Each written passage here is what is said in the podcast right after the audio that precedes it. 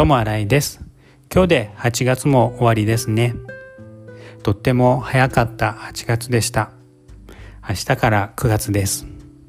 私の学校は明日から新学期が始まります。毎回先生と教室が変わるのでそれの結果を見てきました。今のところクラスメートは1人しかいません。ですので私と2人だけです。それでもしかしたら新しく入ってくるかもしれないんですけどそうしても3人という少人数のクラスです。どうしてここまで人数が少ないかというと9月から大学に行く生徒がいてもう語学学校を去ってしまった人たちが多いからです。なのでだいぶ静かになる学校だと思いますがまた中国語の勉強を続けたいと思います。